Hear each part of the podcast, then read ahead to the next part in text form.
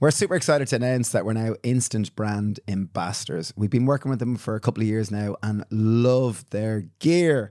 Uh, recently, we were at a festival in England called Carfest, and we did a cooking demo to a few hundred people, um, showing how incredible an air fryer is. Especially our favorite one is the Vortex VersaZone. It's got two separate areas. In one, it's like an eight liter drawer in it, and both them you can start at different times, and they'll finish at the same time. We did cinnamon swirls and a chocolate chili burrito bowl. So really cool. And literally, you know, their tagline is "Goodbye oven, hello instant." And David Flynn uh, has recently, you know, he bought a house a couple of years, maybe a year ago, and the oven is only used by his children to make cookies. Dave only uses his air fryer. So really efficient. The Instant Vortex VersaZone Plus. There's 25% off it. If you would like to support this podcast, a really great way to do it is to actually, you know, we only align with brands that we really believe in. And there's a link in the show notes. It'll get you 25% off. And we really believe in these. They're a great way of getting that crispy texture with using a fraction of the oil. So just to let you know, we're Instant brand ambassadors. Really cool. Check out the Vortex VersaZone Plus. This week's podcast is sponsored by Vivobarefoot Shoes. We've been wearing them for six years and genuinely they are our favorite shoes, and that is all we wear beyond being barefoot. Yeah, they're really, really great. They've tons of different varieties.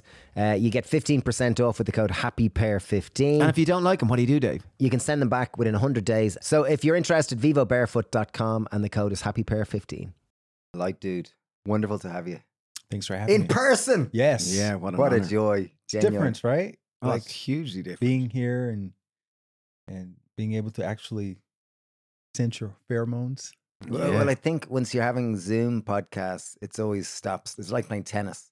You know, you say something, someone else, you can't really interrupt or kind of go, "Oh, hang on there," Cla- you Yeah. know. it Whereas I puts think, a cap on your capacity for excitement. Yeah. yeah, And, and we tend to. temptation. But when I think that. think back, the last time we met you in the person was in Tucson, Arizona, and it was probably six or seven years ago. Yeah. Yeah. At Dove Mountain Yeah. Yeah, some really beautiful place full of cactuses and amazing Yeah. rocks and, and swimming wow. pools and and a lot of beautiful people. beautiful I remember that. wellness people. Yeah, it was like wellness people from New York and LA, and here we were over there from Ireland, going, "Oh my god, I didn't realize the world had so many beautiful people." That's where I met Rich the first time, Rich Roll. Wow, Yeah, yeah, that- Rich was there. I met yeah. so many people through that conference. Yeah, Yeah. that was interesting. So it's kind of interesting because if you had told me back then that I'd be sitting out in a barren farmland having lunch from Sitting on the ground. Yeah, yeah, the exactly.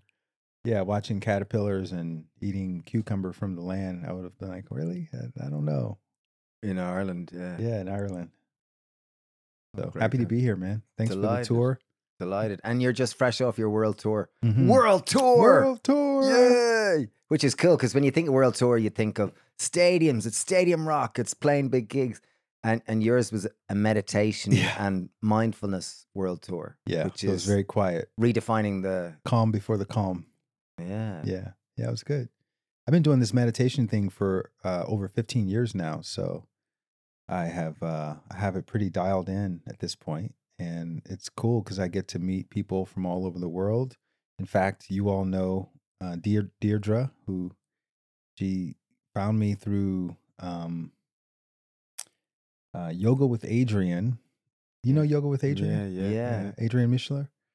But she's affiliated with you guys as well. She comes and volunteers at the farm. yeah, And yeah. she came to Austin, and then she came to New York, and then she, I saw her in London, and so you know, I think that was like a good omen Yeah, for me to come here because every time I saw her, I thought about you. That's gas. That's lovely. The breadcrumbs. Yeah, and then I was like, hmm, who else's podcast could I possibly do while I'm in this part of the world? And she kept popping up, so I kept thinking about you guys, and so here we are. And I think that's one of the key concepts in like in your latest book, which you've just written, Traveling Light, is that idea of listening to your intuition, or I think you call it like your heart voice or your your quiet voice or something. You call it something like that. Yeah, with time, your quiet voice Yeah. becomes a little louder. Yeah. So the whole the whole premise is that it's this idea of spiritual minimalism, um, creating space internally. It's not. There's Like, nothing. what does that mean, internal space? Because Well- many people listening, they're like, okay, I get the idea of clearing clutter around my house. Yeah. And, you know, maybe it's easier to exist in a house that's organized and less full of old stuff. There's room for new stuff. And the concept applied to the internal landscape, it's the same approach, if you will. Well, you know, a lot of times people will have a their heart voice, or or you can also refer to it as your intuition or your inner guidance. You know, that voice within that's kind of saying, "Hey, take that chance on yourself, bet on yourself, take the leap of faith. You know, leave that situation and try this new situation that you've always wanted to do since you were a young person." And then there's another voice or voices that will jump in and start going, "You're too old. You're too heavy." You're too skinny, you're too broke, you're too, uh, you know, you're not connected enough. There's no way you can do that. You're going to fail. You're going to look like an idiot, just like so and so who tried to do something similar, and you don't want to be in that boat. And so then we start to sort of get this get confused about what should I really be doing? Should I play it safe or should I should I take the leap of faith? And so what spiritual minimalism is about is what if we were to remove the things that were trying to persuade us to play it safe? What if that was associated with some sort of internal clutter or emotional baggage? What if that's really an old belief system, an old paradigm that we were indoctrinated with when we were children from our, you know, caregivers who were that was their worldview but it doesn't really match up with our direct experience. And so it's putting forth this idea that if you don't have if you don't have to contend with that internal clutter that you probably would follow your curiosity a little bit more. You probably would listen to the heart voice a little bit more and when you do that, you end up in really amazing places and having wonderful adventures. You know, places just where you don't think you'd can't imagine yourself, find yourself. And, Yeah. and ultimately, it's like not being guided by fear. Like it's not saying fear doesn't have a place, but it's that fear, like fear is welcome, but it ain't doing the driving. But but maybe it's more than that. Maybe it's more like following the breadcrumbs of life. Because very often you you know something some opportunity pops up and you go, oh no, I'm not that kind of person. But if you were like, there's, there's almost like people have two different versions of themselves. There's the version of themselves which is day to day routine work, you know that kind of thing. And then there's the holiday perspective where there's that free. I'm traveling. I'm I'm on holidays, and you see the world fundamentally different in both versions of yourself. And I think the more you can be that version is one those two two versions merge into one version i think there's more spiritual Union. minimalism more union more whole Yeah, I think you're right. I think it's not it's not about getting rid of the fear. The fear is going to be there. The way the, here's how I describe it in the book. I say that imagine that you are an athlete and you're playing in like a some sort of enclosed indoor arena, right? And you're on the court. And so the people who are on the floor seats they're shouting or whatever they imagine it's a basketball game. They're shouting, Okay. they're trying to, you know, say things to you. You hear them louder than you would hear people up in the nosebleed sections, right? And so the court seats and the people who are in those first few rows, those are all of the voices that we've listened to the most. They're the ones that get the and prime could be your seats. principal at school, or it could be yeah, your mom, the or it coach, could be your mom, uh, everyone, the neighbor, and this the heart voice because we don't listen to it and follow it as much up in the nosebleeds. The heart voice is shouting just as loud, except they don't have that access. They don't have that proximity because they haven't. It hasn't been followed enough. So by following the heart voice, what happens is you end up moving the, the moving it out of the nosebleeds into the floor seat so that you can hear it more clearly. And the other voices are still there, but they're in the nosebleeds now, right? And so that's what it feels like internally. You can't get rid of these voices, but you can prioritize one over the other. And then over time, you'll start to hear that voice a lot louder. And and and that's why I say, you know, you don't want the heart voice or the intuitive voice to be a still small, a still small voice that you have to get quiet and meditate and sit in a room with nobody else in there in order to hear it properly. You want it to become a loud, annoying voice. go follow your dream. what, What are you doing? doing? Come on, you can do it. Yeah, exactly. Or- or Exactly. the thing which I which comes to me is that a lot of people they'll find their way to that voice but it's usually from some kind of wake up call Or some like kind of it's often like some kind of divorce some Pain, kind of illness. painful illness a bereavement usually it's often some like you you you come more across it that someone turns their life around Mhm. they go on the Camino de Santiago or they go on some pilgrimage and they have to deal with some of their stuff and they're like, right, I'm and and they'll say that that painful experience was the greatest catalyst to Yes. them looking at this spiritual mis- minimalism and finding another way to travel light. Yes. Yes. So y- y- the universe will get you there one way or the other, right? Mm. I think the more enjoyable route is to try to listen to it earlier before the the big rock bottom moment. And because you you look, you're not re- there's no I think one of the mistakes we make is that if I play it safe, my life is just going to be neutral. There is no neutral path. By playing it safe, meaning you ignore that heart voice and you do well, if you ignore your heart voice, basically you're going to be following somebody else's heart voice. Either for you or for them. Yeah, very Right? true. So Say that one again. That one's really if, good. I think if you one- we- we ignore gotta give your that one a bit heart more gravity. voice, you're going to be following somebody else's heart voice, right? Whether whether somebody has a vision for themselves or they have a vision for you, and their vision for you may not be in alignment with what your vision is for yourself. So that that could be like a parent you're living at yeah, your, a your parents' dream a or the spouse. Yeah, and and so there's no neutral path. That's what the mistake we make is thinking, "Oh, I'm playing it." You can't play it safe. Actually, what you're doing is you're creating more internal chaos by ignoring your own heart voice. So your heart voice is keeping you on your own spiritual track, your own the the rails of of your own uh path, your own purpose and path. And so if you if you continue to listen to that, that's the cost of listening to it is you have to you have to be be okay with a little bit of uncertainty. You know, it's just like with you guys. People may look, you have a huge following. There's no way you could have known exactly all of this stuff that was going to be happening when it happened. You were just sort of like, you know, out there with the machete, metaphorically speaking, blazing your own path. And then little by little, bit by bit, you know, things started coming together. Some things were falling apart, some other things came back together. And then here we are having this conversation. And if we hadn't followed our heart voice, we wouldn't be sitting here right now having this podcast. Mm. And it's like the ability to go through discomfort. Because, like, even, There, Uh, yeah, it's all discomfort. and I think that's. I'm uncomfortable right now with some stuff in yeah, my life. Of course. But even, like, say, Well, you've you got know- that. That's principle number six: find comfort in discomfort. but to- but that's it. It's like it's leaning into and understanding that it's an important part of life, and if you can lean into it, and almost like one thing I've been recently practicing is when something comes up that it's like I don't want to do. Say there's this phone call I got to make, or say there's this meeting that I got to have that I don't want to have.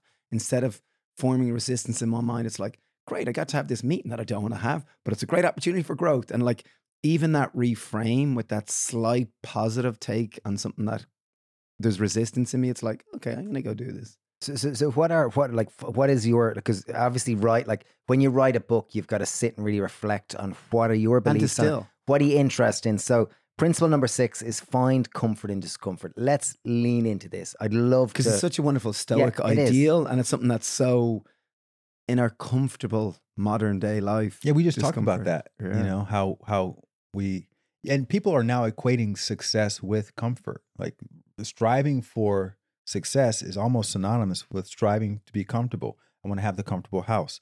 I want to have the nice car. I want to fly private. I want to stay in the four seasons. You know, I want to only do the comfortable thing because that's what it looks like to be successful.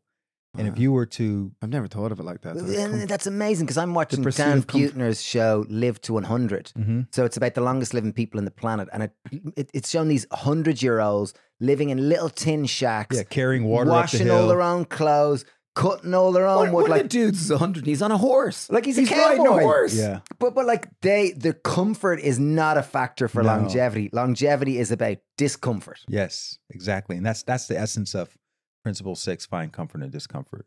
Because again, your path is not going to lead you anywhere comfortable. If you want to be in shape, you're going to have to get uncomfortable on a daily basis. If Mm. you want to have thriving relationships, you got to have those hard conversations on a regular basis.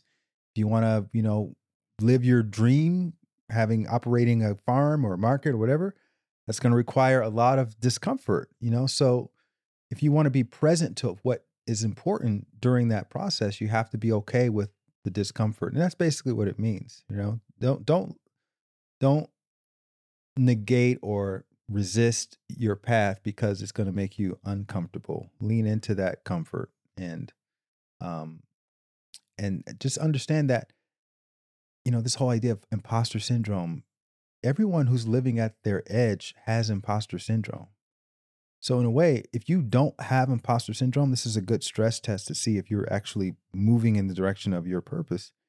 If you don't have imposter syndrome, then you're not going far enough. Actually, Being comfortable. Yeah, exactly. So there's take another step Imposter, forward. imposter syndromes can be scary. I remember recently I had it we were going out to do a talk um, Yeah, with some cool people. And I remember going, why am I here? And then I came out and it was like, eventually I leant into it was like, I'm here. I Yeah. got like I am right to be here. But for for like the first five minutes, I was sitting at the edge of the seat, really nervous, feeling like a little boy, going, oh "Oh my, my god, god. look at all these But the, people." but the things which is interesting, you go to those like that event which we went to where we met out in Arizona, and it was a meetup. It was Mind Body Green had hosted it. It was all sorts of kind of wellness influencer type people in in a hotel for a weekend. in a and fancy hotel. and I'd say, like, certainly you're kind of there going, wow, why are we here? How did we get invited here? Like, and I'd say most people had an aspect that. Like, everyone, because you're outside of your comfort zone, you've got to meet new people. You're like, oh, Hello, what's your name? what do you do? What would and you like to everyone's talk trying to about? make them, you know, it was trying to make himself sound bigger, but we're all insecure. Hello, I'm a big human. deal. What's your name? Big deal. yeah, I definitely felt some imposter syndrome there too. Yeah. Um, even like writing books and stuff, I still feel like an imposter. Like, who am I? I almost didn't graduate from high school because of English, my English grades, and now I'm out here writing books and author. Yeah, author like Watkins. like Watkins, exactly. the author. Woo! but yeah, I think that's that's that's what we, if anything, that's what we want to strive for is to keep putting ourselves in those kinds of situations. Like going into the water this morning, that was very uncomfortable for me. yeah, Yeah, you did because I'm not gracefully. you look good. I'm not a cold water or cold You're not a No, no, cold just to clarify, no one is a cold water person. no one. It is not humanly desirable. Like it is. We've had nine years of getting up every morning and going that sea. I don't like it. Pretty much every day, I don't want to do it, but it feels good. Like it just makes me feel good, you know. And it's there's no decision in it anymore. It's just it's a habit. I know, but I, it's like as a man who's like 50 years old, and you know, it's like I can't be out here, you know, afraid of the water. I have to get in here. I have to I have to look like I'm okay with this. like I got this. so yeah, that's what I was trying to like adapt to that environment. But inside, I was feeling like, oh my god, I really don't want to do You this. I don't know if I would do this if I was by myself, and blah blah blah. And and that's what it feels like. That's what imposter syndrome can feel like, and that's something that we can use to stop ourselves from from really taking those those little what I call hops of faith. You know, instead, I get the leap of faith is very difficult and it's scary, but we can take a little hop of faith where you just challenge yourself just in a little way on a regular basis, maybe on a daily basis, and that's a great it's a great way to do it because what happens when you get to the other side of that? You always feel great having done it. You always feel like, oh my God, I'm so glad I did that. I remember there was a girl that came in. This is back before I was married. I remember there was a girl that was. I was working in the cafe, and there was a girl came in every day for about a week, and I was like, "Oh, she's really cute. I should ask her out." And I was like, "No, I'm really nervous." And I remember I got to the point where I was like, "Ask her out. I don't even care if she says yes or no. Just even the act of asking her out, I'm gonna feel so proud of myself for actually going out for it." And I asked her out, and I was. She said yeah, but I was nearly more happier with myself having the courage to hmm. do it than actually her saying So yeah. you said yeah, just to clarify for your ego, just in case. it was like she said yes, it's the truth, course. Dave. It's the truth. Right, you just made that bit up. Yeah, I have a buddy of mine who was in that same situation recently. I mean, guy, we can all relate to this. Yeah. you- he's he was at a guitar store. He plays the guitar, and there was some attractive woman in the guitar store asking somebody questions. She wasn't wearing a wedding ring or anything, and he just desperately wanted to say something to her. He's like literally right next to her. He's single. And uh, he's like, this will be the perfect situation. I play the guitar. She's asking about things that I know about. I could chime in. And he didn't let himself do it. Ah. And he's still talking about it. And that's the thing. When you don't follow through, when you don't take that leap, you don't forget about it. You're still thinking about it over Well- and over well, and over. Even even on that one uh, with my wife, the first time I met her, she had to run for a train, and her dad was there, and it wasn't really appropriate to kind of ask her, "Would did she want to hang out with her dad there?" And then the second time, she was there with a friend, and there was too many other people around, and I couldn't. And both times, I remember going, "Oh my god!" Like I really want to do this, and I felt really frightened. It was like next time, if I ever see this woman again, I'm going to ask her out. And fortunately, a few months later, I met her again. wow, you had to But wait it- a few months. Oh, it took months. Like First it took thing you just walked months. straight up. Hi. Would it you be took- you looking for date? her? Was It- this was it at the same place when you would see It was her? it was in the Happy Pear, like it was it was in the cafe. so she would come into the cafe. Yeah, well, she lived in town, and you know, it's from Belgium, so it wasn't really a regular place of hers. So it was, you know, it all happened, meant to be. Do you guys believe in destiny? But uh, all that? definitely, like Did you believe you guys were fated to be together? Like I that don't know. was- I think life is I, th- I think there inherently complex. that, that yeah, like it's really hard. Like I think life is all different shades of grey. Like it's not black and white. It's very in the middle. But I, I really do think there is an aspect of destiny's a hard one to pin down because some people believe in it and some people don't. But I definitely certain there certainly feels like there's certain times where I'm in this. I am meant to be in this place. This feels so right. You know, you're in a place and a a van goes by and it says David Flynn, and you go somewhere else and there's the Pear Tree Cafe, and you go somewhere else and there's something else, and you go, oh my god, this is funny. Life is just kind of validating but are you that I'm looking for right signs place. too? It's hard to like. It's it's a difficult one. Like you know, I think on this little spinning rock, we can justify any scenario that we want, and it's like, are you looking out for signals? I saw a double rainbow with a zebra cross, and that means on a full moon, it means that yes, green light, go ahead. You know, I, like there's that delicate balance. Mm. Well, we're all va- like externally validating our internal world. Yes. Like that, we're constantly like all of us. We're we're living out of our internal world and we're projecting it outward into the external world. And what we experience is really a reflection of our internal world to a degree. And I guess that's why it's so important spiritual minimalism because it's almost like we wash ourselves every day. There's physical hygiene. There's hygiene in our houses. There's cleaning clutter. But internally, like this is we live in our head. We live in our own internal reality, and this really dictates our well-being, our happiness, and our experience in life more than anything. yeah I- I like I liken it to the red car effect. You know, if you had a blog where every day you had to write about how many red cars you saw and describe the different cars and and how you felt about each one, you would see more red cars than anybody else probably in the whole world. Versus someone who's not really present to that at all. If you ask them how many red cars did you see yesterday, I don't know, maybe maybe one, maybe a couple. Meanwhile, there was 25 red cars that they passed by. And I think that's something that, you know, when I talk about spiritual minimalism in the book, it's really about presence. And that presence, creating the space allows you to see more of the things that you ultimately want to see. And yeah, you're right. Who knows if destiny is a thing? Who knows if everything is happening just arbitrarily? No one really can say definitively, right? People can theorize and hypothesize and and um, make up metaphors about what the purpose of life is, but who really, really knows? You don't know until you really until you die, and then you get to see if there is another realm or not. So, because no one can say definitively what the deal is on planet Earth, what I like to do and what I encourage other people to do is to adopt whatever ideology or belief system empowers you the most. So, if believing that destiny is a thing empowers you to read signs into things that help to allow you to take a leap of faith or bet on yourself or you know justify when something doesn't go right that oh this is divine timing it's actually helping me along my path that's empowering to have that kind of belief so if you want to if Mm. that if that helps you to overcome hardship and to stay committed to whatever your long-term goals are or your vision for yourself by all means do that because that's what i'm doing and that's I think I think that's a beautiful thing to lean into because, like you know, as we all create our own reality, and there can be if you look at movies like Forrest Gump, where someone who is like you know not the type of person that does really well in exams and schools, but he's got such incredible programming, like in Mhm. terms of his beliefs and his outlook in life, that he is super successful at everything he turns on, on his hand on. But people might assume he's simple Mhm. but he's just so razor sharp on what he focuses on. And Forrest Gump, some people may have watched it, some people haven't. We're all old enough that we've watched it many times, I imagine. Daisy barking there. But um, but like th- this idea of our our beliefs and what we believe, like our attitude dictates our altitude, or you know, there's there's loads of these metaphors of how we see the world directly determines what we receive from the world. Yeah.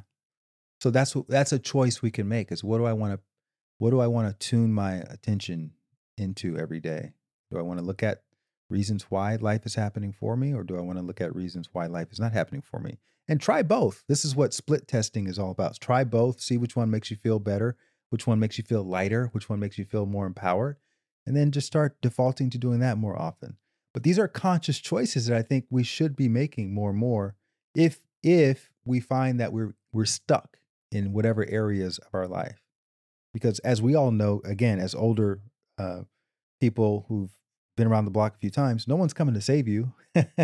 Yeah. you know, you have to like you have to make those difficult decisions for yourself. And the sooner we can get to that place within ourselves, the more adventurous our life becomes.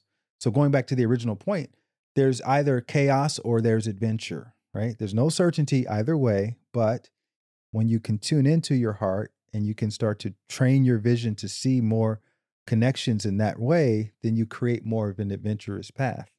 And Mm. and for me, coming up here, just following my heart voice, oh, let me reach out to these guys on social media. I haven't we haven't really talked or connected in a little while since the, the last podcast that we did. And um, you know, I think it was you that got back to me, right? Yeah, yeah. And oh yeah, come on up, da, da, da, and you can come and we'll go swimming, or, you know. And so it's like I wasn't really anticipating all the other things that came with it, but it's been such a wonderful experience since I've been here. You know, finding the Airbnb that you guys recommended and waking up at the crack of dawn and going into the ocean and having that experience and then coming here and touring around and going to the farm and doing yoga and all the things. It's been wonderful. It's been absolutely wonderful. And I could not have planned that. We couldn't have planned it in the way that it all happened. Um, just in my imagination. I just was taking that that first step I'm of just doing it. reaching I'm out. gonna- I'm gonna- Well, well, well, it's even even and lovely to hear that that you're really enjoying it. And uh, like, I guess there's there's the illusion of security, and you know we're we're we're programmed, we're culturally programmed that okay, if you you, you know get an education, get a job, make loads of money, buy a house, have a family or not. And you know, suc- your success is in the security. It's in the comfort. It's in the illusion of these type of things. But security, really, in my own experience, and like I have to go against my programming because no matter what, no matter how often I, I I know these things, you keep defaulting back to your you know your cultural programming that no matter like security is an illusion, and no matter how much money you have, you're probably going to be worried about losing it or worry having bigger fences in your house and having more security in your cars and having and ultimately being less free and probably being less light. Mhm. You know, so I'd love to kind of talk about this, like the idea, the illusion of security on a in a universe that is consistently changing and forcing us to adapt to change. Yeah, I talk about in the book if, if without financials, without spiritual security, you can have all the financial security in the world and you'll still feel like you don't have enough. Like what's spiritual security? So for anyone listening, who's Okay, so spiritual commu- secure. so Here's here's I'm gonna use a story to illustrate spiritual love security. Beautiful. Yes.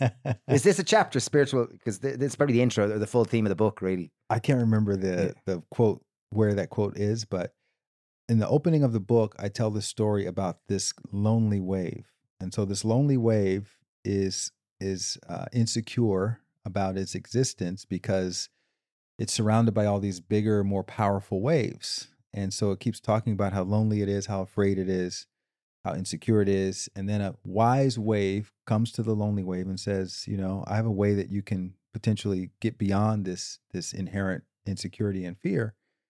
And it goes, what? He goes, why don't you try de-exciting instead of spending all your effort and resources trying to get bigger and powerful and more and stronger? Try de-exciting. Go the other way with it.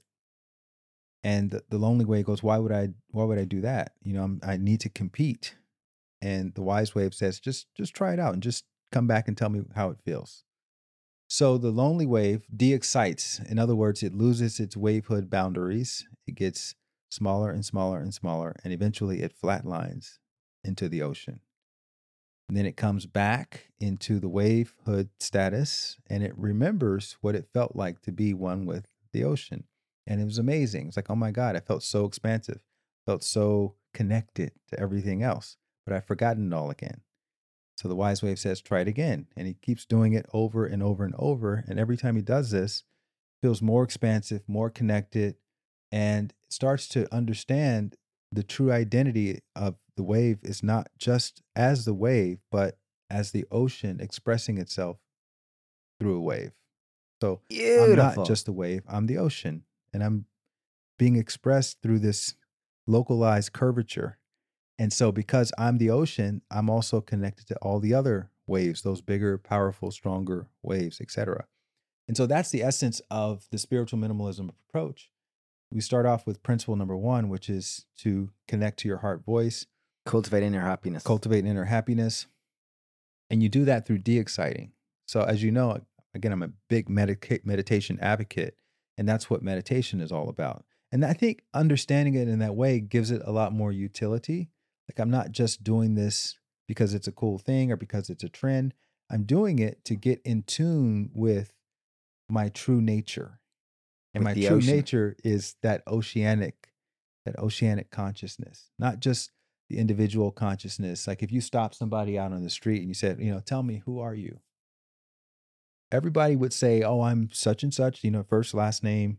Uh, I do something this and that for a living. I'm from this place, etc. Right? No one's going to say I'm the ocean of pure consciousness being expressed I'm locally as a boundless- curvature I'm of seawater. Boundless and expansive. Possibly not. Depends on who Maybe you you guys would Hey, be- I don't know what. But I- most people would not say something like that. And if they did, you know, you would look at them. Did you read my book? Right. But that's it, man. And it's not even that you have to have language for that. You know, just t- being able to tap into that feeling tone, which I've been doing and teaching other people how to do for decades now. It shifts your your state of fulfillment. It shifts your state of presence, and it's through the fulfillment and the presence that makes you start to see the red cars or the gratitude or the silver lining or feel connected to the land or to other people and things like that. Because if you if you're out there trying to intellectually be present, you're not going to be present. You can't be like walking around going, be present, be present, be present. You know, presence, when you're truly present, you don't know you're present. When you're truly happy or fulfilled or grateful, you don't really know that you're feeling it. You just feel it. It's a feeling tone more than anything else. That it's a it's available to everybody, but we have to also be intentional about practicing it, practicing things that allow us to experience it more and more.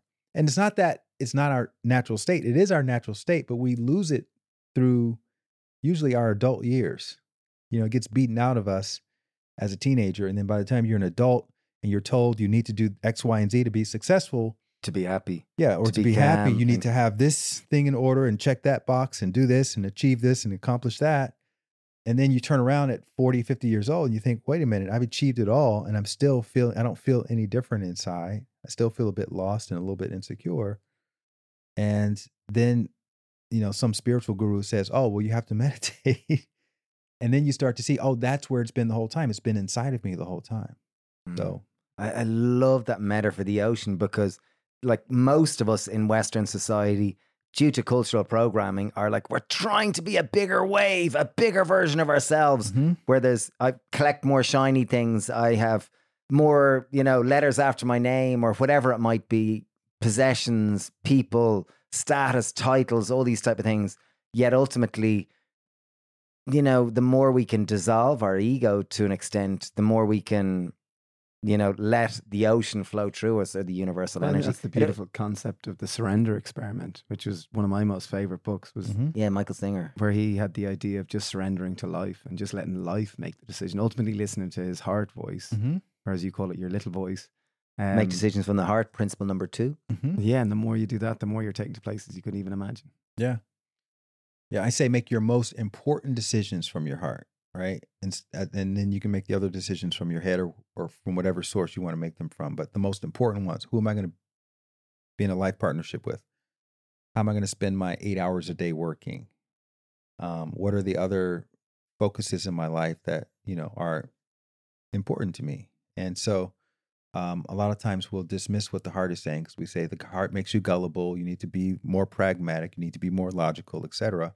I would argue the opposite. I would say the head makes you gullible because the head is basing its choices on what it can see and not what it feels. And when you choose something, like for instance, let's say you're choosing between two jobs, okay, and one job pays um, a hundred thousand euro a year, but it requires you to compromise your integrity in some way. But you're getting a hundred euro a year, and another job only pays sixty euro, sixty thousand euro a year, but it checks all the boxes of what lights you up inside. I would argue that the hundred thousand euro a year job actually pays less than the 60,000 euro a year job because there's a cost to compromising your integrity. So then ask yourself, what is your integrity worth if you had to quantify it? Right? And let's say, just for argument's sake, someone says, "Oh, my integrity, my integrity is worth fifty thousand euro a Uh-huh. year," right? So that Mhm. means there's an emotional toll to being out of integrity for eight hours a day for 365 days. So that means that that job is actually only paying 50,000 euro a year. Whereas the 60,000 euro a year alternative, where you are lit up inside, you get a paycheck for your soul. Mm, so okay. true. So what's that worth? Maybe that's worth 100,000 euro a year. But that job actually pays 160,000 euro a year. And then when you do something and you commit yourself to something that really lights you up, it inspires people. People get inspired being around you. And you don't know what other opportunities you're going to attract as a result of being inspired. And that's why I say in the book, abundance is already out there. We're either creating access to it or limitations to it. When Yeah, you're in that sort of negative space because you're compromising your integrity, you repel abundance.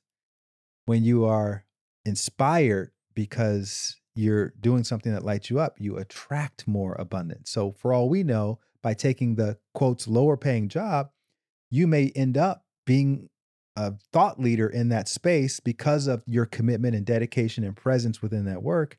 You would write books about your experiences. People want to hear your stories. You're a keynote speaker and you end up being some, you know, making millions of euros because you started off with that lower paying job that lit you up. So the salary is really look, I'm not talking about people who don't have their basic needs met. Obviously, you may have to work two or three jobs, but once you have your basic needs met, the salary is irrelevant in terms of, you know, something that you can build upon. You really want to make those choices from your heart, which means they need to check some of those boxes and what lights you up inside.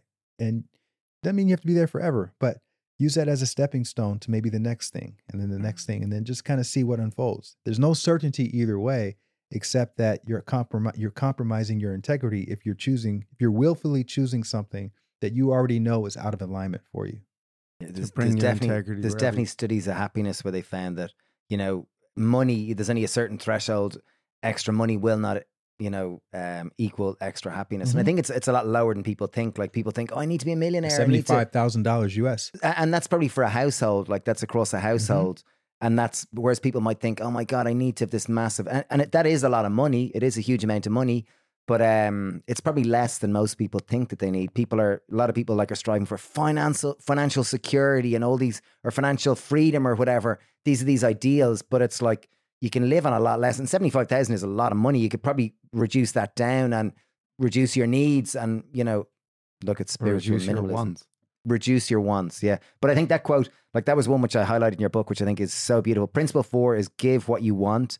And it says, we do not create abundance. Abundance is already there. We either create access or limitations to it. And I think that's amazing because we're either open to abundance or we're closed to it. So it's it's really down to almost like the same way a road is either open or closed. Like abundance is life is this abundant, abundant, bountiful experience and it's our beliefs and our own mental and Our, our openness. our openness dictates the the degree of abundance which we experience. Could you could you talk more on that? I love this. This Yeah, you know, I was being I was touring the farm earlier and I was asking um Steve, I said about the, you know, is this is this a profitable venture? And he was like, Oh no, no farms are profitable.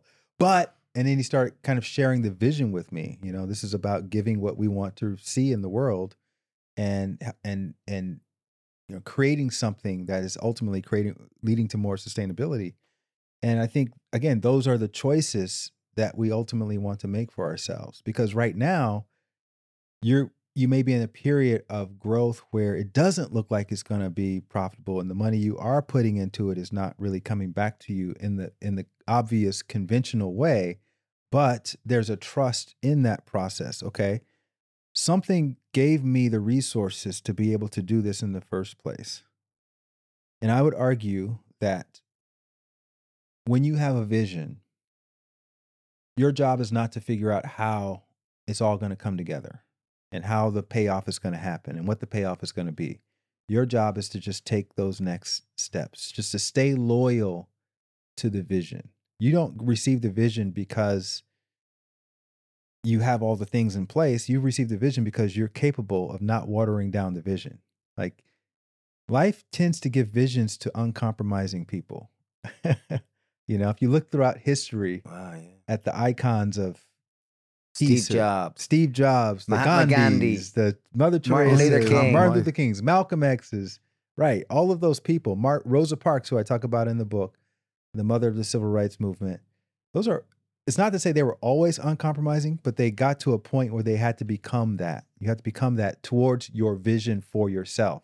So I call that the freedom of choicelessness. You're you're in a freedom. You have a choicelessness. I I don't have an option anymore. I gotta do this. This I have to do all I gotta do. And once you commit in that way, there's a freedom to that. There's a freedom to that, right? Because you know that everything that you're investing into this, the payoff is is immediate. The payoff is in the journey itself. There are things you're learning right now about having a farm for two years that's going to help you with your vision 10 years from now that you can't even imagine how those dots will connect. And that's what Steve Jobs talked about in that famous commencement speech, where he said, You can never Stanford. see the connections looking forward. You can only see them in hindsight. Yeah. right? Wander with an open heart or whatever it is. Yeah, and there was this. There was another story. I saw the uh, documentary on the making of the iPhone, and this person, this woman who was one of the designers of the iPhone, she talked about how they all thought it wasn't going to happen, and Steve Jobs didn't even want to do it, and you know, there's all these weird synchronicities and coincidences. Anyway, she's on a flight late one night, coming back from somewhere because Steve Jobs had had you know called everyone together, and she had to go to the bathroom, and somebody was in the bathroom and she was kind of you know annoyed because she had to wait and there was turbulence and whatever whatever and she noticed something you know the lock on the bathroom door how they slide the lock oh that'd be perfect for the iphone Wow. and that's where they got the idea to slide To open it. right but how many things had to happen for her to be on that plane to be in that situation to notice to, to that be, to be in the headspace to where you're tired and headspace and you're exhausted. thinking about the iphone exhausted and you're just looking, you're going, oh, yeah. that solves the problem. Yeah. Yeah, yeah. So there are things you guys are going to be coming up with like that, you know, that are going to help your mission. And there are things that I'm going to be doing that being here with you is going to inform my mission. And it's all this like beautiful connection and beautiful synchronicity. But you have to really be in that, you have to get on the edge of your comfort zone because that's, it doesn't really happen in the comfort zone. You know, it's like when you go to Southeast Asia or somewhere where you don't speak the language, you're not familiar with the culture, you've never been more present than when you first get into that that new culture and you're looking around, you're like, oh my God, like you know, look, chicken fit legs hanging up, like do I where where, where am I gonna eat and what are they saying? And you know, what's this and who's music? going to rob? Are people going to try to rob my. Yeah, all this uh, stuff. You're just super present. And that's what that's what living in your purpose really feels like is that even though you're in the same familiar environment, you're more present because you you kind of got yourself out there a little bit. Beautiful. This is one of my favorite poems is "If" by Rudyard Kipling. I don't know if you've read it. And he, there's a line in it where it says, "If you're prepared to, you know, lose everything you have and build it up with worn out tools, like it's a it's a poem which he wrote.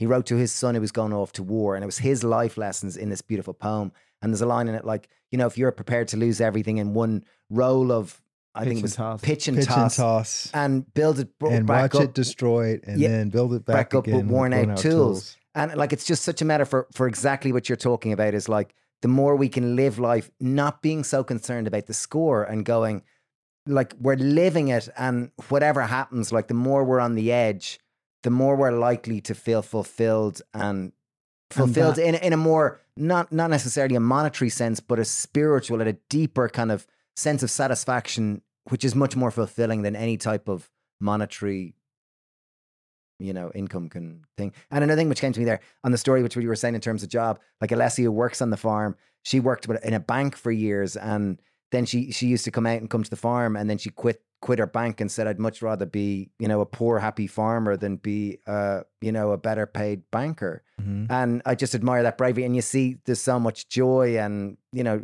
she's a very fulfilled person and a very passionate person that lives by her heart. And sometimes you have to do what you you have to do the comprom- integrity compromising job in order to appreciate what's coming next.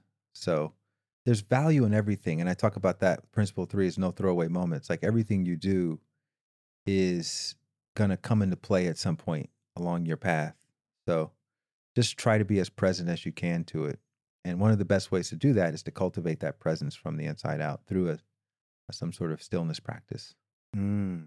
I like the you're expanding the term for meditation to stillness practice, like whatever it is that brings more internal quiet. Yeah. That you can be more. Ultimately, it's about increasing awareness Yeah. and whatever that is. Yeah. M- mainly within yourself. So you can kind of tune in. Because I really do believe we all have an internal GPS, you know, and just like a GPS in your car, you wouldn't really question it all that much. Like, you know, it's, you put in the destination, even though the path it may be taking you on is not necessarily the, seems obvious, but you still know, okay, well, it's, it's a GPS. It's not going to just keep following the lead me astray. dot. Just keep yeah, just keep following it and see how it turns out. And I think we are conditioned to question our internal GPS a lot more because um, we think that the stakes are a lot higher if if things don't go the way that we want them to go. Okay, I love that. I love that concept, internal GPS. And anyone listening is kind of going, okay, this all sounds great. Intuition, you know, spiritual minerals. I'm totally into like how would be things with you like, and this is How one thing in your book. things. How would be things? Sorry, bad English. Um, but and this is one thing in your book. You you have made it very practical. Like it is. You've you've turned spiritual practices into kind of daily little habits. Yeah. But I'm just thinking in terms of cultivating your internal GPS, because ultimately that's kind of going, well, what, what do I want in my life? What's what are the values? What do I believe in? Where do I want to go? What do I want to do? All these type of things. How would you kind of encourage someone to go on this journey? And what would be like the first step or the second step on this? So journey? meditation is the first step. brilliant. And I give, and a, I give a minimalist approach to meditation there, right? Yeah. Because a lot of times when we think about the practice, people just automatically dismiss it. Oh, my mind is too busy. I have monkey I mind." tried it. I tried, it. I did it. five minute ones, and it was just so I so twitchy. It's just not for me. Yes. What would you say to that type of person? Well, I would say you were probably trying too hard and you want to Just meditate. Get quiet. Now go on. Get quiet. what happens is people try to do Braveheart or, you know, they, they go to war with their mind and they think that meditation is about suppressing their mind. And there was an interesting study that was done back in the 80s at Harvard University. It was called the White Polar Bear Study. Have you guys heard about this? No. Cool. Okay, so the oh, white polar bear lovely. study. So this psychologist was um, wondering if it's possible to suppress your thoughts. And the way that he decided to test this was he had a room full of students. He had everybody sitting at a table with a little silent button in front of them. They were told to put their index finger on the button. And then he timed them. He said, okay, for five minutes, I want you just to focus on one thought and try not to let your mind deviate and go anywhere else. Just have one thought. I want you to think about white polar bears. And as you're thinking about the white polar bear, I want you to tap the button. Just tap the button as you're thinking about the white polar bear. And if by accident you end up getting lost in thinking about dinner or thinking about your to do list or thinking about something unrelated to the white polar bear, stop tapping the button. But when you remember to come back to the white polar bear thought, begin tapping the button again. Okay. So he tracked them for five minutes, thinking about white polar bears as much as they could. Then he gave him a break. And then he said, Come back, sit down, put your fingers back on the button. He says, Okay, now I want you to let your mind just roam free. You know, all those things you were trying not to think about earlier. I want you to let yourself have all of those thoughts, no restrictions, except don't think about the white polar bear. But if you accidentally think about the white polar bear, do me a favor, tap the button so we can record how many times it accidentally happens just just just to see. So he tracks them for the same amount of time, 5 minutes. At the end, does the comparison, does the meta-analysis. As it turns out, when they weren't supposed to be thinking about the white polar bear, they thought about it more than when they were ex- explicitly told, I only Wow. want you to think about the white polar bear and nothing else. In fact, half the room was bordering on obsession. That's all they could think about in the second five minutes was white polar bears. It's amazing. Is that like our negativity bias? Is that in a sense that type of thing that if we're told not to do something like don't do something, we tend to Well, that think- was one of the conclu- Yeah. one of the conclusions was what you resist will persist. That's Mm. that's in fact that was that scientific evidence that sort of backs that up. If you resist any thought about anything, doesn't matter what it's about, you are going to multiply that same quality of thought. The other conclusion, which is really interesting, is you cannot focus on any one thought for more than three to five seconds without the mind naturally deviating to an unrelated thought.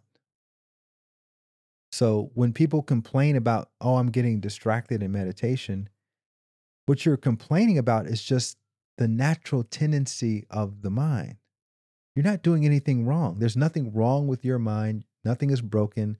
And what usually can help repair that relationship is just understanding what the nature of the mind truly is and making friends with the mind. Stop treating the mind like it's some enemy, like it's some terrorist coming in to sabotage your meditation and see it as your ally in the practice. And just know from the onset, okay, I'm going to be thinking about dinner. I'm going to be thinking about, you know, the movie I saw the other day. I'm going to be thinking about the conversation I just had.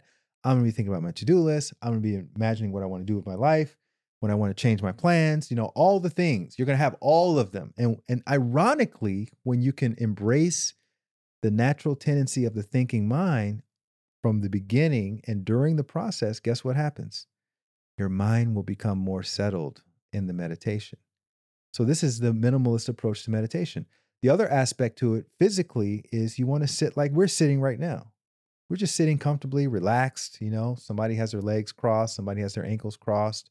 You haven't thought about the way you were sitting the whole time we've been here because you're comfortable. If you were if we were have this podcast with our legs crossed on the floor with our back straight, I'd be sitting here the whole time going, how how long is this going to last? Just like I was doing this morning during the stretches, you know. I was like, oh my god, this is so uncomfortable, but I'm going to power my way through it, and that's what people feel in meditation. So minimalist approach: sit comfortably, make friends with the mind, don't try to do too much, and guess what? Meditation will be quite enjoyable and it'll become something that you actually look forward to doing every day for five or 10 minutes. Doesn't have to be, you know, an hour like a Vipassana. Just do it for five or 10 minutes. It's better to do it for five or 10 minutes every day than it is to do it an hour every now and again. Right. And then from there, you start to tune in to that heart voice a lot more. It's going to be a still small voice, but that's your opportunity to start split testing. Okay, is this my heart voice or is that my heart voice? because the ego is really good at disguising itself as the heart voice. And here's how you kind of know the difference. When the ego is telling you to do something, it's all about how is this going to make me look? Right? So, like my ego was telling me this morning, you're going to look like an idiot when you come running out of that cold water. Don't go in. you know, my ego was there trying to get me to not do something. And my heart was like, oh, this is great for you. This is a great challenge. This is going to stretch you. You're going to grow. You know, you're going to be able to tell a great story about this. You're going to be able to inspire some people. That's how you know it's your heart voice. It's about helping others, it's about being of service. Right. But again, if it's confusing, split test it and see how you feel afterward. So if I didn't go into the water this morning, I would still be thinking I should have gone in that fucking water this morning. Right? It's a bit like a lot of those uncomfortable things, like those opportunities which you get like like a bit like you talked about like asking someone out with the girl fancy yeah. like whether they say yes or no it's cultivating that leaning into that discomfort yeah. as you call it embracing discomfort after that moment i literally got to like i don't care if they say yes or no I just care if I have the courage to pursue that's what it is I desire. Voice. Yeah, that's your heart voice. And and when you get to that point, it's like, what fun? And you feel it's great. exciting. It's, you feel it's, expansive. You feel grateful. Expansiveness. There's yeah. this kind of like whoa, I'm part of a greater life. It's yeah. not just the and, and and ultimately I was just thinking there that spiritual minimalism in a sense is about freedom. It's about somehow feeling freer Liberation and, from yeah, your past. Yeah, free from your past and more present in the in the moment of this evolving version of yourself. And I was I was even having this conversation this morning with my daughter. She's started secondary school and you know she's sitting she's in a, class where she doesn't know any of her her, her old friends. And, and we were kind of just discussing it saying that well it's interesting because you could you can be the current version of yourself. Whereas if you've got your friends from you know your friends from the last school which have been your friends for six or seven years like they've known you for seven years. They see you with through seven years of experience. Whereas these new people you're meeting they see you as who you are exactly today mm-hmm. which there's something free in that. And i think it's within ourselves, we have this ideologies of who we are. I'm David Flynn, I eat vegetables, I'm a blah, blah, blah. Whereas giving yourself this opportunity to go, who am I today? Who am I now? Is this who I am today? Like, and you know, all of us, I think, giving ourselves this freedom where we can actually, you know, be the expanded version of ourselves. Yeah, it's it's uh it's necessary, you know, and and again, we have to give ourselves permission. No one's going to say, "Hey, you know, you know, you should really," because the thing is, when you when you are being yourself, the people who knew you as the other person, or who who are holding you to how you were a year ago or or three years ago, they are going to get uncomfortable a lot of times. Some people will be supportive, but I think most people get a little bit uncomfortable, and and that can cause us to kind of second guess wait a minute should i really be doing this thing that i'm thinking about doing you know i think one of the one of the when i was becoming a, a nomad and i was getting rid of all my stuff i used to have a two bedroom place in santa monica you know 10 Nice minutes place. 10 minutes from the beach beautiful place all that two cars vespa the whole thing uh, artwork and everything and i gave it gave it all away and moved into a carry-on bag and obviously you know at that point in my life a lot of people had gotten used to those kinds of experiments that i would do but about a year later i was like okay i'm going to get rid of my laptop. I'm just going to have a, a tablet. That's all i'm going to use from now. And then my two of my closest friends go oh you, you're going too far now.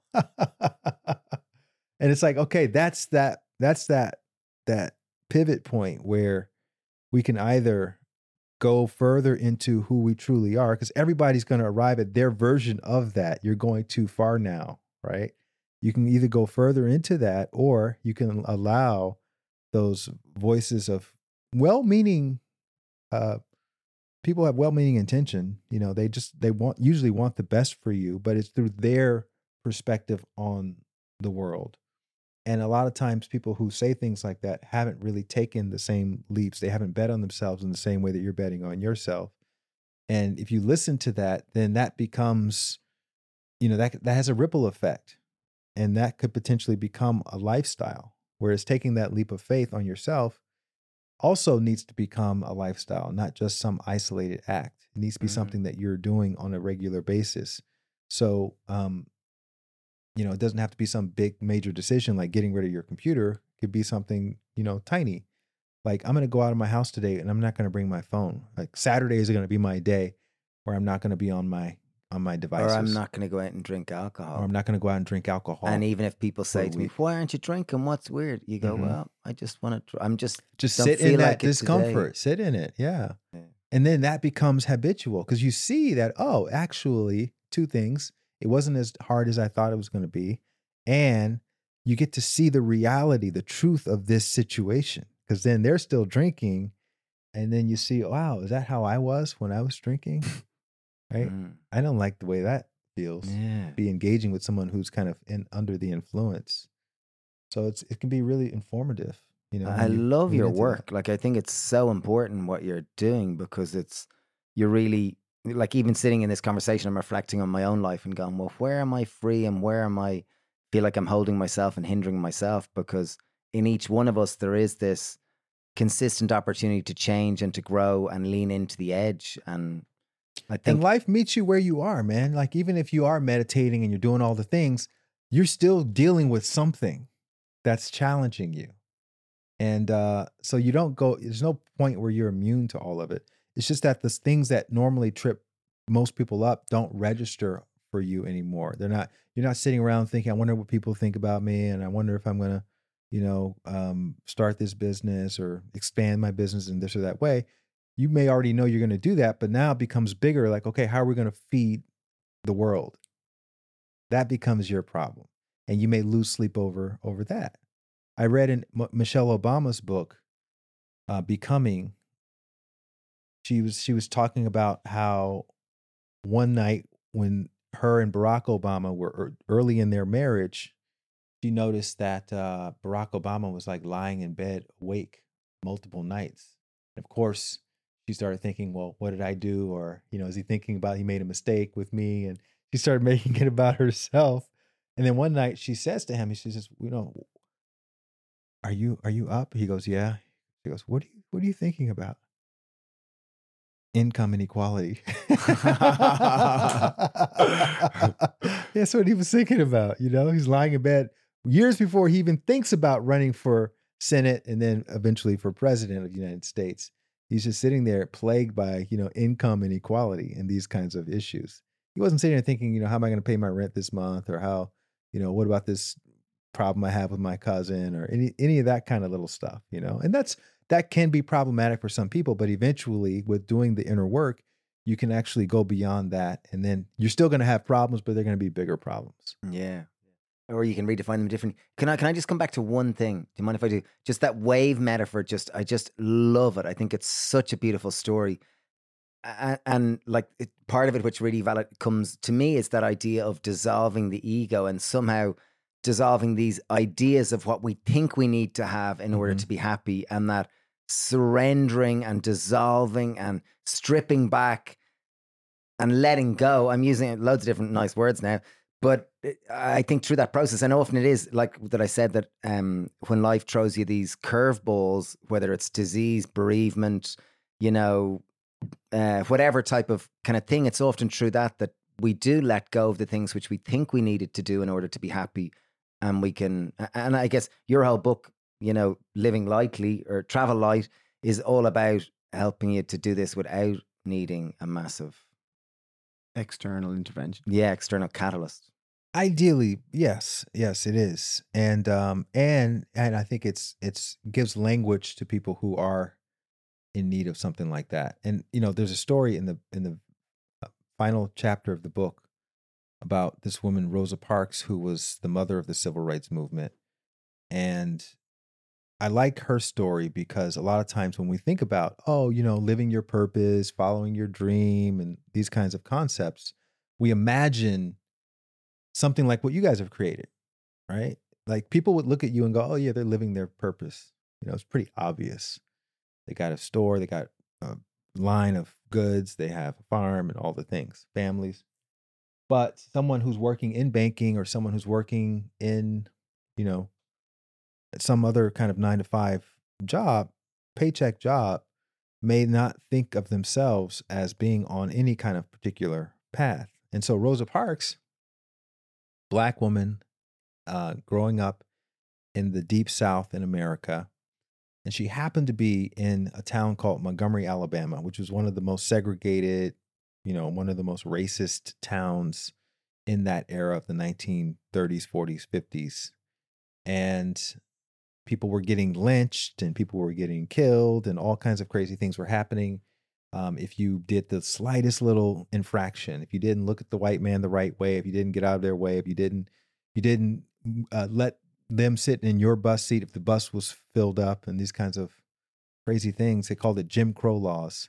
Anyways, 1955, she's on a bus coming home from work, and um, she worked as a seamstress, and the bus filled up, and so when the bus fills up, the rule is the law of the land is that the colored, which is what they call black people, the colored riders had to get up in the front row and let the white riders sit down. So the bus, bus driver, following the law, pulls over when he sees that the white guys are standing up and says, Okay, colored passengers, you got to get up and let these white guys sit down. And so out of the three people sitting in the front row, Two of them got up. She decided to stay in her seat. And so this was a major problem. Now she's breaking the law. So she gets into this whole confrontation with the bus driver.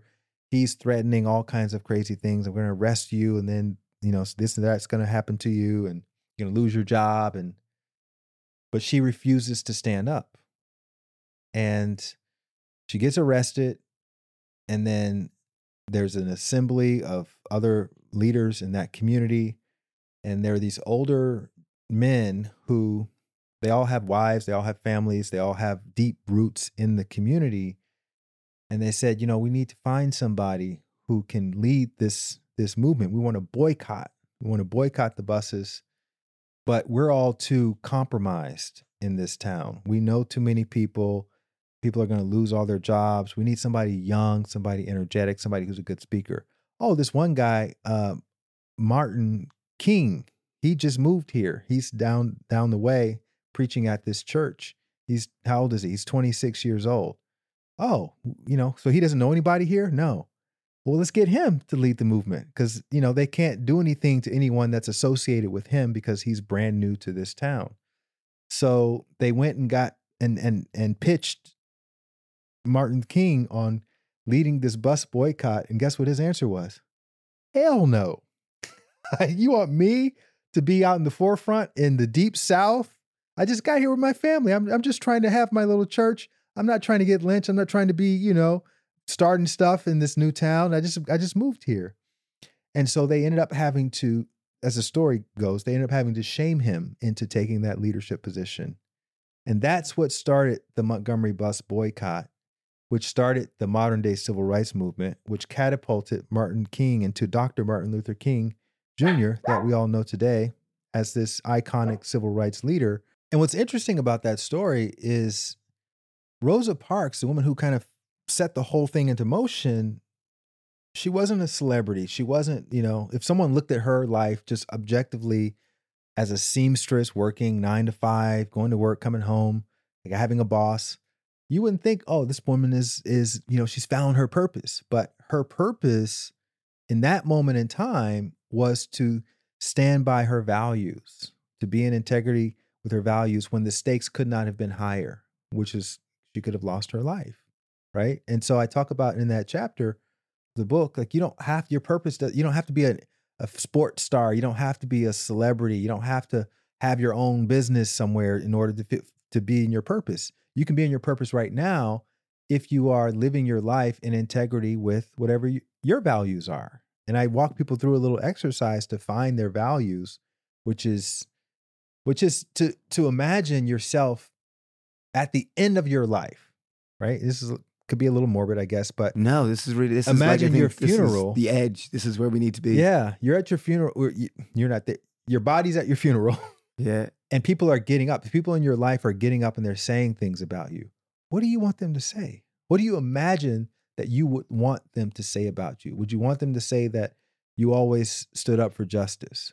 Would you want them to say that you were patient or Or would you want them to say, you paid off your mortgage, you were financially Yeah, free, you got you had a new Tesla, Oh my God, I loved his car. right? or, or his abs, or her, whatever, you know. of course, like- they're not going to even mention No. that stuff, you know. So when you think about what you do want them to say, that kind of gives you a guidepost for how you can be or how you you want to be for yourself. These are this is what you want them to say. This is not what anybody else is saying. You should have them say about you. But when you when you find that there are themes in the things that you want people to say, maybe you narrow those down to like three value statements, right? So I'm the person, I'm the type of person who does what they say they're going to do. I'm the type of person who, um, leans into discomfort. right, who gives people second chances. Oh, that's a good Because I want people to say, you know, Light gave me a second chance. I, I I was down and out. Light gave me a second. So then that informs whatever's going on around you today. Is there someone who needs a second chance? Well, then you're the person to give it to them. Is there someone who um, doesn't believe in themselves? Well, you're the person to help them believe in themselves. So whatever your values are, and that that makes every day kind of exciting. And if you want to kind of hack presence, that's how you can hack presence. Is you can be intentional about whatever your two or three values are. I'm going to employ these values at least once or twice or maybe three on a times a daily basis. And, and you, the, the old Buddhist expression, be careful of actions. Actions become habit, and habits become Yeah, character. and So it becomes just who be- you are. Yeah. You don't think about it as much anymore. The bit that really shines out to me is that, like, you know, modern day society, retrospectively looking at Martin Luther King, we think this was a heroic man of justice, and he was. But it's interesting to see the context of which he he he came out of. It was Mhm. almost like he was chosen or forced to be this person that he didn't want to be. Well, it's be. back to that destiny you asked. Do you believe in destiny or not? And when you look at all these characters, which we discussed, like Mother Teresa, you know, Rosa Parks, Martin Luther King, Mahatma Gandhi, Steve Jobs, whatever these massively influential people, influential people, the story that most of us hear is just the top level, just their glory and their winnings The and whatever. Instagram highlight reel of their you story. really get to see the 30 second we get to read the 30 second of their life whereas the reality is that you know it's a bit like you see those metaphors of persistence and it shows the very tip of the iceberg and this is what we see but the whole bit underneath it was carrying rocks up the hill to build a cathedral or Yeah. it's chopping wood carrying water it's and then there's these glorious moments which somehow yes Stephen I got a topic I really want to camp out at. Okay. And it's it's the concept of far away fields are greener. Because even the other day at the beach, I met a friend. He was living in our little town. He thought, oh, it's getting really busy. I feel like there's no space. So he moved down to the country. Yeah. Living in the country, loving it, feeling isolated, feeling lonely, feeling disconnected. Now wants to move back to the town. But there's this constant yearning within all of us that, like, oh, I want that. When I I have that, when I have that external factor, when I'm married, I will when then I'm feel happier.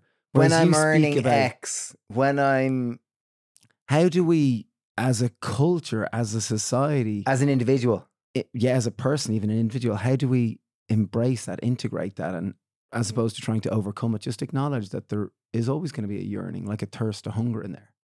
Yeah, you know, it's um I, I the first quote in the book is the grass is always going to be greener on the other side until it's greener on the inside.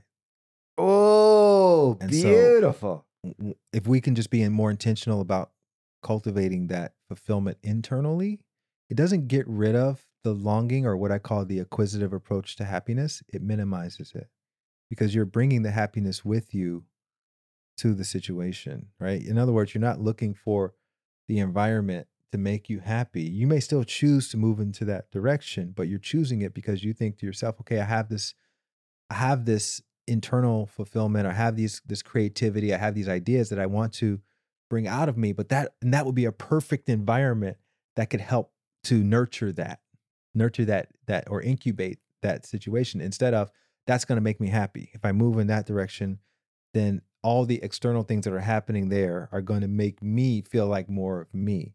That never really happens. It just exposes more of your insecurities, wh- whatever they are. So again, we can't.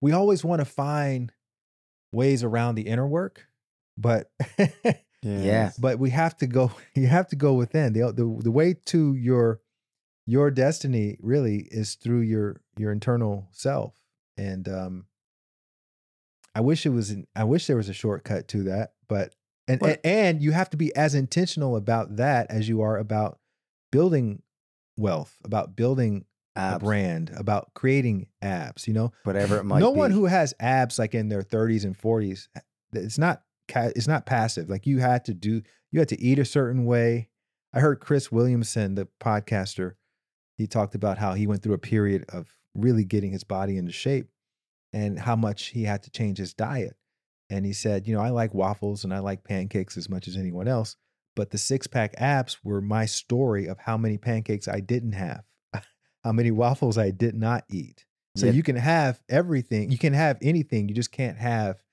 everything. You have to be intentional about, about choosing what what it is that you want to have. That's leading you to whatever direction you want to go in. And Yeah, I think the, that's, iron- I the think that's irony the, is it's only when you put down boundaries that Mhm. freedom exists. If there's no boundaries, Choicelessness. You got to Yeah. give yourself choicelessness. Yeah. There's no pancakes happening for the next six months. Yeah, there's no decision. Like it's just yeah, yeah. Uh, I wonder if you could just like, and maybe I could say them out because like the it's really nicely the way you've laid it out in the book. You've gone with the seven seven principles of spiritual minimalism, and it's nice because they're they're practical, tangible seven kind of things which people this is this is which underpin the full philosophy. Mm-hmm. Yeah. Will I read them out, or can you remember them all? Seven principles. Number one, prioritize and cultivate inner happiness. You do that mainly through meditation. Number two, you make your most important decisions from your head, not your heart. Sorry, from, your, heart. Yeah, yeah. From your heart, not your head. You make your most important decisions from your heart, not from your head. And again, the operative word there is most important, not all decisions. The head is important for figuring out how to do things, but the heart is important for figuring out the direction or the why. Okay.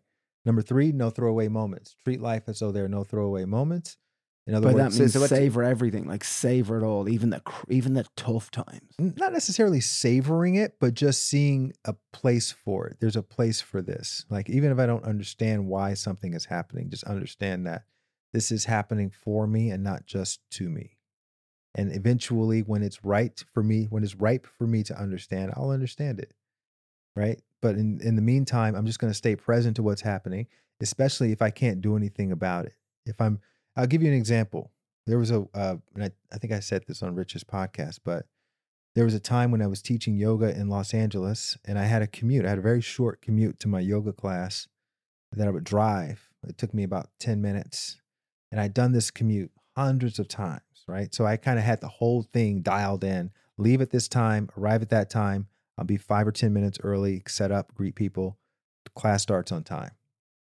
And this one particular morning, I'm following the rule book, the playbook for the commute. I'm leaving at this time, hit the first little road, and there's all this traffic. And I've never seen traffic like this on this road. So now, if I stay on this road, it looks like I'm going to be really late. So I zigzag down to the other road, and there's all this traffic. And this is highly unusual for there to be traffic on both of these roads at the same time. So now it just looks like I'm going to be late because there's no other alternative route. So I'm inching along. I'm feeling a bit anxious because I don't like being late. And then I get to the major intersection 10 minutes later. And if there's traffic on both of these roads, it would have been because of something happening at this this through line, this through street, because it hit both of those streets.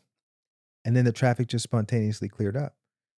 And I'm like crossing through the intersection. I'm looking, I'm looking for construction. I'm looking for an accident. I'm looking for something that happened that led to that traffic, but I don't see anything. It was just traffic, just some phantom, phantom traffic jam. So I get to the class and I'm like 10 minutes late and I walk in. Everyone's huddled in the back of the room and I feel all this broken glass under my flip flops. And I look up and there's this like wall of mirrors in the front of the room. And in the very middle, the mirrors are like about as big as these curtains here. It's like, you know, three meters high and one meter wide. There's a missing mirror. And apparently, what had happened was 10 minutes before when the class was supposed to start, that mirror that was right behind where I would have been sitting had I gotten there on time, that mirror spontaneously dislodged and came crashing down. That would have hurt.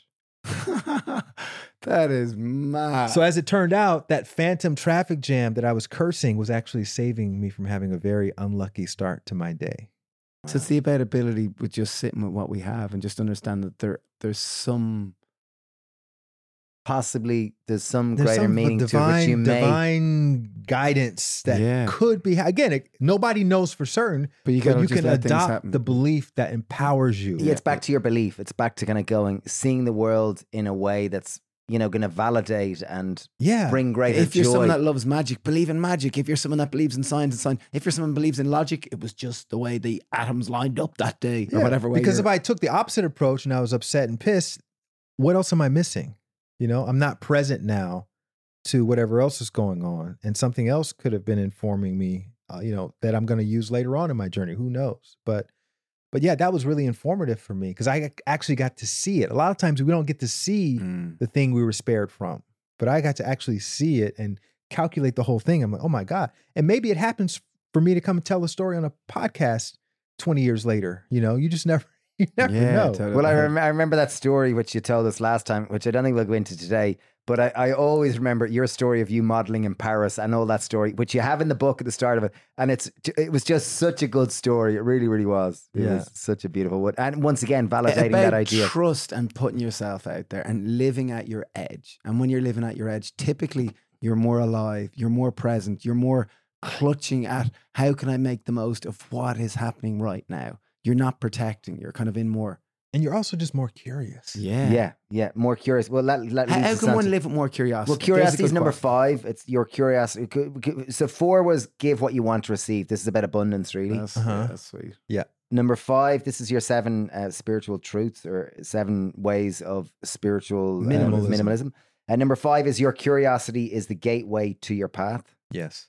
I say, don't try to find your purpose. Just follow your curiosity, and your purpose will find you. And that's like following your nose, So following where your attention is being Yeah. drawn. So you're curious. Maybe look, there's this fruit market. What what would happen if we took this over? You know, that's the first first Mm. step. Or first step would be I like fruit. I go to the fruit shop quite a lot. And then second step might be someday it's for sale and you Coming go, back to the um, same one over yeah, and over yeah. and over. you go, I really like fruit. oh, and wow, oh, and we go to the fruit market and then oh, this guy's selling this fruit shop. Should we or maybe the first step was, you know, um, wow, this vegetarian thing is kind of interesting. This plant based thing is interesting. You know, I'm going to give this a try. So again, if you you can keep tracing the steps back, you're going to be in your in your uh, bassinet.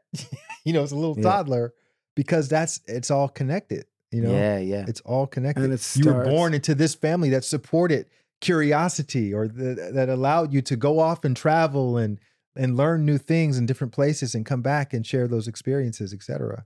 A Very lot of people don't have that, you know, kind of setup. But Comfort. but you know, like Tony Robbins talks about, he was born. His mom was abusive. She would try to rinse his mouth out with soap. She was depressed. She was she used to have tin foil on the on the on the windows to keep the light out, and you know, and it was a very oppressive childhood. And he ended up escaping. She chased him with a knife at 16 years old out of the house, and he ended up being a janitor in a school in a high school. And then he somehow crossed paths with Jim Rohn, motivational speaker, and and so he had so much suffering in his life that the things that Jim Rohn was talking about, it really resonated with him. And you could argue, and he says, you know, because I had the kind of mother that I had, I ended up being the person that helped people turn the light back on within themselves. You know, so Yeah, it's like the universe is using you one way or the other. You can have a supportive parent, you can have an abusive parent, and maybe your path is going to involve helping other people who suffered from abuse. And so one. either way you can't really go wrong the only way to well the only way to kind of slow yourself down is to keep taking yourself out of the present moment through you know depending on drugs depending on alcohol depending on other distractions and coping mechanisms and i talk about how alcohol is a is the opposite of spiritual minimalism and it's not that i think alcohol objectively is good or bad it's just when you're not present when you're not present, you're not able to hear that heart voice. So anything that's keeping you from being present is not helping you along that path. And and I I challenge the listeners or the readers to try to go 3 months without drinking anything. And then you can ki- keep drinking after that, but at least for those 3 months you'll put yourself in the best possible position to hear what your heart voice is truly saying. And if you can't go three months, then you have proof now that the most dominant voice in your head is not your heart voice, it's your ego. It's your ego voice. Because the heart voice would never say, no, just go have a pint. No, just go go and drink this weekend. Screw this whole spiritual minimalism thing. No, Mm. your heart voice is like my heart voice this morning saying, get your ass in the cold water. You're not gonna like it, but it's gonna help, it's gonna expand you. You're gonna feel great afterward. Yeah, yeah. It's usually, it's like your conscience. They're all kind of tied in. Yeah. and definitely our experience was when you were saying track it back. It definitely came into for me like when it was tracking back a fruit shop and the the happy pear origin story. Definitely, we gave up alcohol for two weeks when we were running a marathon, and that was definitely a huge catalyst of kind of Sure. leaning into what was really important and what we were masking masking pain or using it as alcohol as a means to kind of Not be yourself. yeah not be yourself whereas you know taking it away it meant like who am i or what's important and you know what am i doing but anyway back to seven spiritual seven um I had a seven principles of spiritual minimalism I had a friend who had a bicycle accident and ended up having to be rushed to the hospital because he had like a concussion or something like that. And they did the MRI to see how bad it was, and they found out that he had brain cancer. oh wow And he's not around anymore, right? But knowing that, he got to spend a lot of quality time with the people in his life because they made that discovery. And, you know, again, the universe will use all kinds of things, even accidents, to help us reveal things about ourselves that will allow us to then be more, do more, live more with whatever time we have. Because we all have a, a prognosis of of not living more than you know however many 80 years is the average, but you know give or take five ten years. So the question is not are we going to die? The question is to what extent are we actually living? And that's that's the opportunity for every day is you know and this is what i've really enjoyed about spending time with you all is just seeing how i'm usually the most grateful person in the room but now i'm around a couple of guys who are actually i think more grateful than i am just grateful to be alive grateful for everything and it's so awesome it's so inspiring and uh, you kind of make me want to live here oh, well, it's you, a sunny it. day today now come back in february ah, Come back it in is. It's the February. sun it's, it's the a little grayer a little different to mexico city yeah Yeah, yeah, yeah, pretty That's sweet. funny. Okay, well let- let's finish this up with six and seven. I'd love so six and six is six is finding comfort in discomfort we just, And I we think just- that's so important. I think that's like that's such a rule. If you do want to live life more at your edge, if you do want to pursue your curiosities, Mhm. you gotta be brave enough to just go, okay, I'm gonna entertain that slight curiosity even is is a little bit different, and I'm out of my norm. But but it, but it's a bit like you said. It's not like it's like it's not like whipping yourself. It's like going. Well, if you want to go to the gym, you've got to cultivate the habits of going. I don't want to do this, and you got to lean into it. Same with meditation. Same with you know you talked about Chris, whatever his name, about wanting abs. Like there's discomfort. There's like uh, with any any any goal or focus which you have, you've got to say no to a lot of comfortable things. So Yes. comfort is almost like the enemy of of growth. spiritual Yeah. minimalism. Or any growth, really. You know, there's no, you can't grow in your comfort zone. yeah. So you have to get out of the comfort zone. in order to avoid comfort. But, this, but you, what you but can there's- do is you can make it into small little baby steps.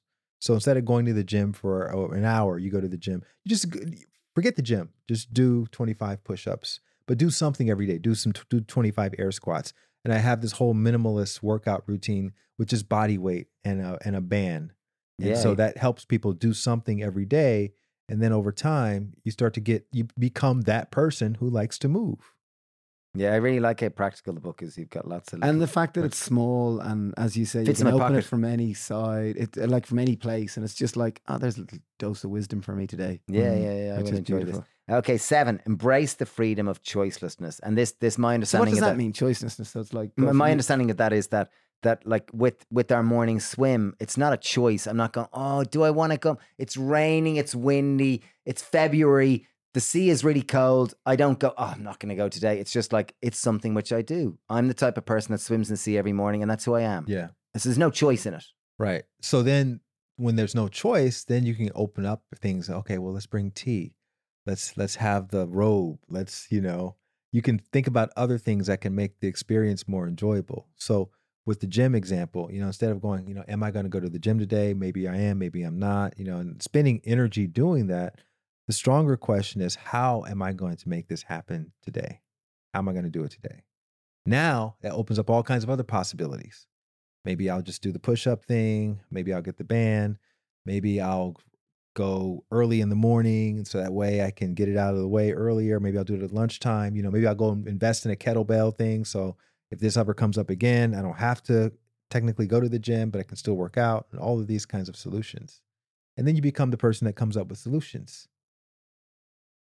And you've been living this nomadic way of life. Like you've been living minimalism. That's everything been- I have right there. Like it, okay, That- that- that is- that is everything you have. Forty That's liter everything I have. backpack, and So 40 40 liter liter. is like just a standard school bag. That's a Like, standard a school sta- bag. Yeah. My my Your bag, kids probably my take a- bag which I came here today is bigger than that. yeah, and that's everything. So you are literally practicing that's everything. minimalism, but not only minimalist on the outside. It's how to cultivate. Yes. That- There's internal- nothing in that. yes. How do you even have warm clothes in that? He lives in Mexico where it's warm. Oh yeah, yeah. You Well, that to make choices.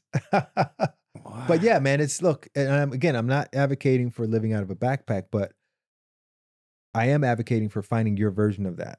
And your someone else's version of that could be taking over a fruit market or starting a podcast or staying on a bus seat, you know, when it's illegal to to uh to do so or, you know, um Or start a whatever's yeah whatever, whatever's whatever's been calling you whatever's been calling you talking to the girl in the line exactly what you said. It's your curiosities are the indicator. Of, Yeah. You know, follow your curiosities, and and how I would understand that is when you go to a bookshop, what section do you pick books out of? there you Like, go what magazines do you like to look at? what's on your instagram search feed Ex- all these type of things those are probably indicators yeah if you go to the discovery on instagram it's probably gonna you know it'll give you some clues of what you're interested in Yeah. and those are the things you're curious and lean into that and kind of go go on the journey. Don't expect that oh it's starting a business because lots of people are starting a business. It it could be anything. It's Be just anything. staying Could be open to volunteering at a hospice. Yeah. Could be anything.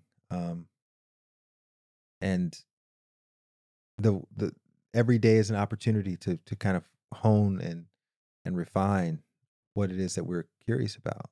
So i think following it shamelessly is the is the call to action because everyone has something they're curious about but a lot of times we'll think to ourselves ah you know if i'm seen doing that it's going to look like i'm wasting my time. It's not productive. It's not income producing. Um not it's not impressive to these people for me to be you know playing video games or whatever the thing is. Maybe you you're the person that that figures out a way for you know kids in some children's hospital to play video games because of your enthusiasm around this particular game, mm. you know, or it initiates a conversation that that inspires somebody else to do something, you know, remarkable. So you just never know where the payoff is going to be. So your job is just to keep keep exploring, keep exploring just as innocently as you can. You're brilliant, right? You really are. I, I, I'm so into your philosophy. I'm so on board with spiritual minimalism and traveling light. Literally, you're the embodiment to travel light, like with your backpack and how you live. Thank you. Uh, and your book really is the personification of you, like having been a meditation teacher and being in this space for 20 years. Like, it's a beautiful book, and I'd highly recommend people going out and checking it out. It's called Travel Light Spiritual Minimalism to Live a More Fulfilled Life. And genuinely, um, it's beautiful. I really you. look forward Thank to you guys so much for having me on. Pleasure. Oh, sure. Thank you for coming. We're Yeah. honored, really, really honored. And yeah, ne- next time you come, I'm I'm uh, I've got a building project in my garden to build some, so there'll be somewhere for you to stay. Okay, perfect. Yeah, there we go. You're a star. Thanks. Thank you, Light Thank you Watkins. so You're much. brilliant. Thank you, thank you, thank you, thank you. Thank you.